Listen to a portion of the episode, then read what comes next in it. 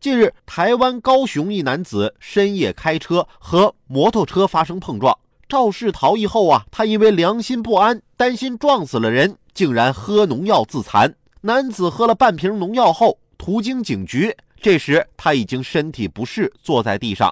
被远警发现旁边还有一瓶农药，就赶紧询问他到底怎么回事他这才吐露实情。男子被送医后，经过一个月的治疗才保住生命。而实际上，摩托车骑手被撞后并无大碍，只有车辆受损。知道内疚，看得出啊，你这个人本质不坏，但都能鼓起勇气死了，那就没勇气承担责任吗？希望你以后遇到事情的时候吧，可以冷静面对。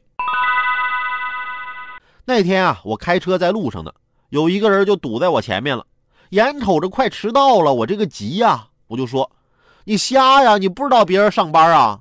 那人就说了，你要上班，你信不信我现在就上班？我说你有病吧？这大马路上你上什么班啊？只见那人扑通一声就躺我车前面了，大声喊：“来人呐，撞人了！”